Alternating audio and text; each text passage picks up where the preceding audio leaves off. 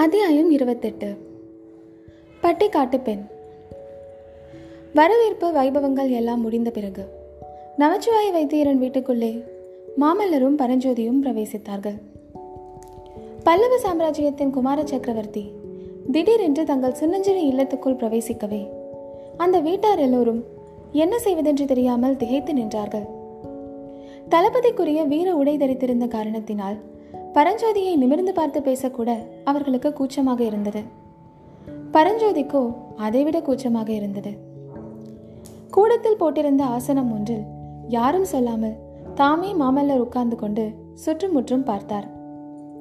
நிலைமையை ஒருவாறு அறிந்து கொண்டார்.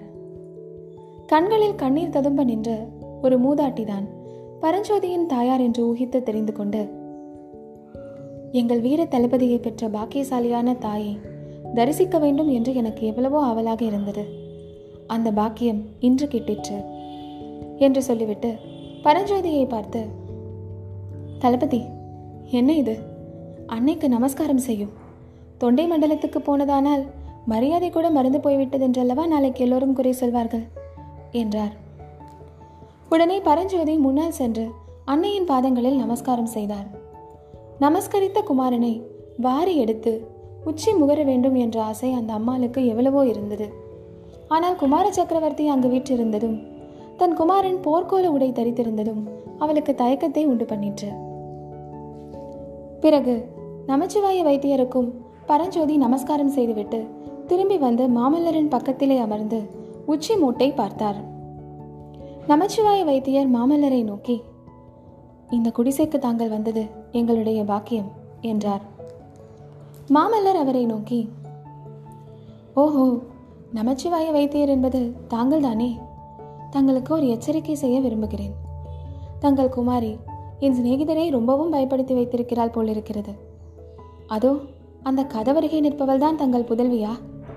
பார்த்தால் வெகு சாதுவாக தோன்றுகிறாள் ஆனால் பல்லவ சைனியத்தின் தலைசிறந்த தளபதியை வாதாபியின் யானைப்படியை சிதறடித்த தீரரை கங்க நாட்டானையும் பாண்டியராஜனையும் புறமுதுகிடச் செய்த மகாவீரரை ரொம்பவும் பயமுறுத்தி இருக்கிறார் இனிமேலாவது அப்படியெல்லாம் செய்ய வேண்டாம் என்று தங்கள் குமாரியிடம் சொல்லுங்கள். பரஞ்சோதியை இங்கே அழைத்து வருவதற்கு நான் என்ன பாடுபட வேண்டியிருந்தது தெரியுமா? கையை பிடித்து பலாத்காரமாய் அழைத்து வர வேண்டியிருந்தது. அம்மா தாங்களே கேளுங்கள். தங்கள் புதல்வர் இங்கே வரமாட்டேன் என்று பிடிவாதம் பிடித்தாரா இல்லையா என்று கேளுங்கள் அம்மா என்று மாமல்லர் கூறிய போது பரஞ்சோதியின் அன்னை மகனை அன்பும் கர்வமும் ததும்பிய கண்களால் பார்த்து குழந்தாய் மாமல்லர் பிரபு சொல்வது உண்மையா? எங்களையெல்லாம் வந்து பார்க்க உனக்கு பிடிக்கவில்லையா? என்றாள். ஆமம்மா பல்லவகுமாரர் உண்மையை தவிர வேறு எதுவும் சொல்வதில்லை. ஆனால் ஏன் எனக்கு இங்கு வந்து உங்களையெல்லாம் பார்க்க பிடிக்கவில்லை என்று அவரையே கேளுங்கள் என்றார் பரஞ்சோதி. அன்னை கேட்க வேண்டும் என்று வைத்துக் கொள்ளாமல் மாமல்லரே சொன்னார். தங்கள் அருமை மகன் காஞ்சிக்கு போய் கல்வி கற்று புலவராக திரும்பி வருகிறேன் என்று தங்களிடம் வாக்குறுதி கூறிவிட்டு புறப்பட்டாராம். அந்த வாக்கை நிறைவேற்ற முடியவில்லையாம். போன போது எப்படி போனாரோ அப்படியே திரும்பி வந்திருக்கிறார். அதனால் உங்களை எல்லாம் நிமிர்ந்து பார்க்கவே வெட்கமாக இருக்கிறதாம். எப்படி இருக்கிறது கதை? இவ்விதம் மாமல்லர் சொன்னதும் பரஞ்சோதியின் தாயார் மகனுக்கு அருகில் வந்து உட்கார்ந்து அவனுடைய முதுகை தடவி கொடுத்து கொண்டே அப்பா குழந்தாய் நீ படித்தால் என்ன? படிக்காவிட்டால் என்ன? ஏதோ சிவபெருமான் அருளால் நீ உயிரோடு நல்லபடியாக திரும்பி வந்தாயே. அதுவே எனக்கு போதும். அந்த நாளில் உனக்கு படிப்பு சொல்லிக் கொடுக்க வந்த அண்ணாவிமார்களை நீ அடித்து விரட்டினாயே.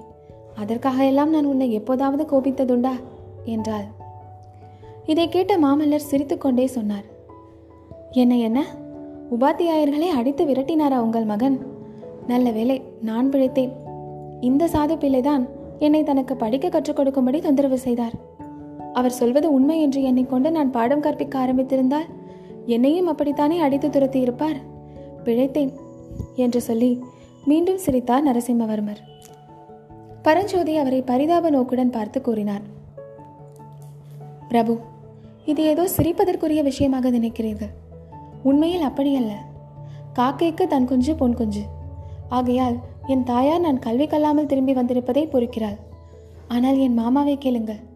படிப்பில்லாத இந்த மூடனுக்கு அவர் தமது மகளை கட்டி கொடுப்பாரா என்று கேளுங்கள். நமச்சிவாய வைத்தியரும் அந்த பரிகாச பேச்சில் கலந்து கொள்ள எண்ணி என்னை கேட்க வேண்டுமா? கல்யாணம் பண்ணிக்கொள்ள போகிற பெண்ணையே கேளுங்களேன். அவளுக்கு சம்மதமாக இருந்தால் எனக்கும் சம்மதம்தான்.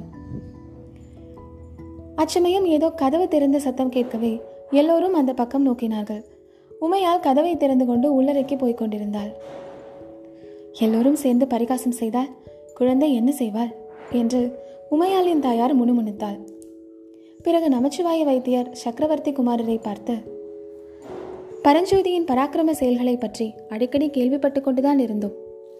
அவனால் இந்த சோழ நாடே பெருமை அடைந்திருக்கிறது. மறுபடியும் இந்த பக்கம் எப்போது வருவானோ என்னவோ என்று எல்லோரும் ஏக்கப்பட்டு கொண்டிருந்தோம். ஏதோ எங்கள் அதிர்ஷ்டம். இவ்வளவு சீக்கிரத்தில் அவன் இங்கு வரலாயிற்று. அவனோடு தாங்களும் விஜயம் செய்தது எங்கள் பூர்வ ஜென்ம தவத்தின் பலன் என்றுதான் சொல்ல வேண்டும். புவிக்கு அரசராகிய தாங்கள் வந்திருக்கும் சமயத்தில் நாவுக்கரசர் பெருமானும் இவ்வூருக்கு வந்திருக்கிறார். இப்பேற்பட்ட நல்ல சந்தர்ப்பம் மறுபடி எங்கே கிடைக்கப் போகிறது? இப்போதே ஒரு நாள் பார்த்து சுப முகூர்த்தத்தில் விவாகத்தை நடத்திவிடுவோம். உமையாலையும் உங்களுடனேயே அழைத்து போய்விடுங்கள் என்று நமச்சிவாய வைத்தியர் கூறி நிறுத்தினார்.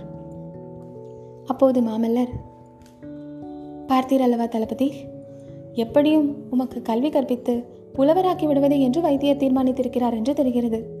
வேறு எந்த உபாயமும் பயன்படாமல் போகவே அவருடைய மகளை கொண்டே உமக்கு கல்வி போதிக்க தீர்மானித்திருக்கிறார். ஆஹா கடைசியாக நீர் அடித்து துரத்த முடியாத உபாத்தியாயர் ஒருவர் உமக்கு ஏற்பட போகிறார் அல்லவா? என்றதும் ஸ்திரீகள் உள்பட எல்லோரும் கொல் என்று சிரித்தார்கள். பிறகு குமார சக்கரவர்த்தி நமச்சிவாய வைத்தியரை பார்த்து ஐயா அதெல்லாம் முடியாது. பல்லவ சாம்ராஜ்யத்தின் வீர தளபதிக்கு தலைநகரத்திலே சக்கரவர்த்தியின் முன்னிலையில்தான் கல்யாணம் நடைபெற வேண்டும். இது என் தந்தையின் கட்டளை.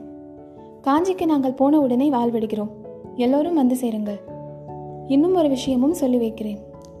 அப்படி ஒருவேளை உங்களுடைய குமாரி கல்வி கேள்விகளில் வல்ல புலவரைத்தான் கல்யாணம் செய்து கொள்வேன் என்று பிடிவாதம் பிடித்தால் அதற்கும் வழி இருக்கிறது. காஞ்சியில் எங்கள் குலகுரு ருத்ராச்சாரியார் இருக்கிறார். வயது தொண்ணூறு தான் ஆகிறது. தாடி ஒரு முழு நீளத்துக்கு குறையாது. அவர் அறியாத கலையோ அவர் படிக்காத ஏடோ ஒன்றும் கிடையாது. அவரே வேண்டுமானால் உங்கள் புலமை மிகுந்த மகளே கல்யாணம் செய்து கொள்ள சொல்கிறேன் என்று பலத்த சிரிப்புகளிடையே கூறிவிட்டு தளபதி வாரும் போகலாம். திருநாவுக்கரசரை தரிசித்து விட்டு வரலாம் என்று சொல்லிக்கொண்டே எழுந்தார்.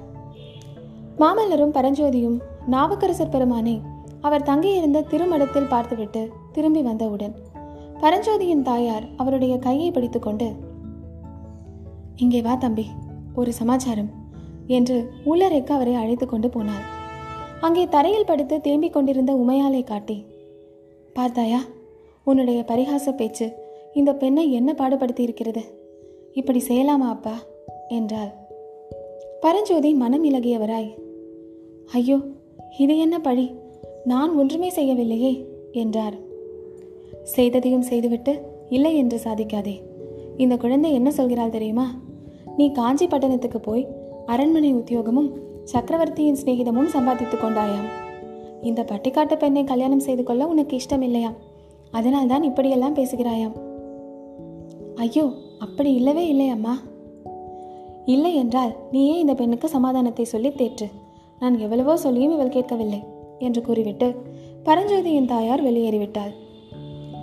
அன்னையின் கட்டளையை சிறமேற்கொண்டு பரஞ்சோதி உமையாலே தேற்றத் தொடங்கினார். ஆனால் உமையால் அவ்வளவு சீக்கிரம் தேறுவதாக காணவில்லை. வெகுநேரம் பரஞ்சோதி தன்னை தேற்ற வேண்டும் என்று அவள் ஆசைப்பட்டதாக தோன்றியது. தேர்வது போல் ஒரு கணம் இருப்பாள். மறுகணத்தில் மறுபடியும் பிம்பவும் விசிக்கவும் தொடங்கிவிடுவாள். உமையால் பட்டணத்து நாகரிகம் அறியாத பட்டிக்காட்டு பெண்தான் ஆனாலும் தன்னுடைய மனோரதத்தை நிறைவேற்றிக் கொள்வதற்கு அவளுக்கு உபாயம் தெரிந்திருந்தது. பரஞ்சோதி சீக்கிரம் வெளியில் போவதற்கு முடியாத வண்ணம் வெகுநேரம் தன்னை தேற்றிக்கொண்டே இருக்க வேண்டிய அவசியத்தை அவள் உண்டு பண்ணி கொண்டிருந்தாள். ஆனால் எவ்வளவு நீளமான நாடகத்துக்கும் ஒரு முடிவு உண்டு அல்லவா? அவ்விதம் இந்த பொய்சோக நாடகத்துக்கும் முடிவான மங்களம் பாட வேண்டிய சமயம் வந்தபோது உமையால் பரஞ்சோதியிடம் சத்தியம் கொண்டாள். தன்னையே அவர் மணந்து கொள்ள வேண்டும் என்பதாகத்தான். அவ்வாறு சத்தியம் செய்து கொடுத்த பின் பரஞ்சோதி கூறினார். ஆனால் உமா ஒன்று சொல்கிறேன். நம் கல்யாணம் உன் தந்தை சொன்னது போல் அவ்வளவு சீக்கிரமாக நடைபெறாது. வெகு காலம் நீ காத்திருக்க வேண்டியிருக்கலாம். என் சிநேகிதர் மாமல்லருக்கு எப்போது திருமணம் நடக்கிறதோ அப்போதுதான் நமது கல்யாணமும் நடைபெறும். அவருக்கு முன்னால் நான் இல்லறத்தை மேற்கொள்ள மாட்டேன். தங்களுக்காக அவசியமானால் யுக யுகமாக வேண்டுமானாலும் காத்திருக்கிறேன் என்றாள் உமா.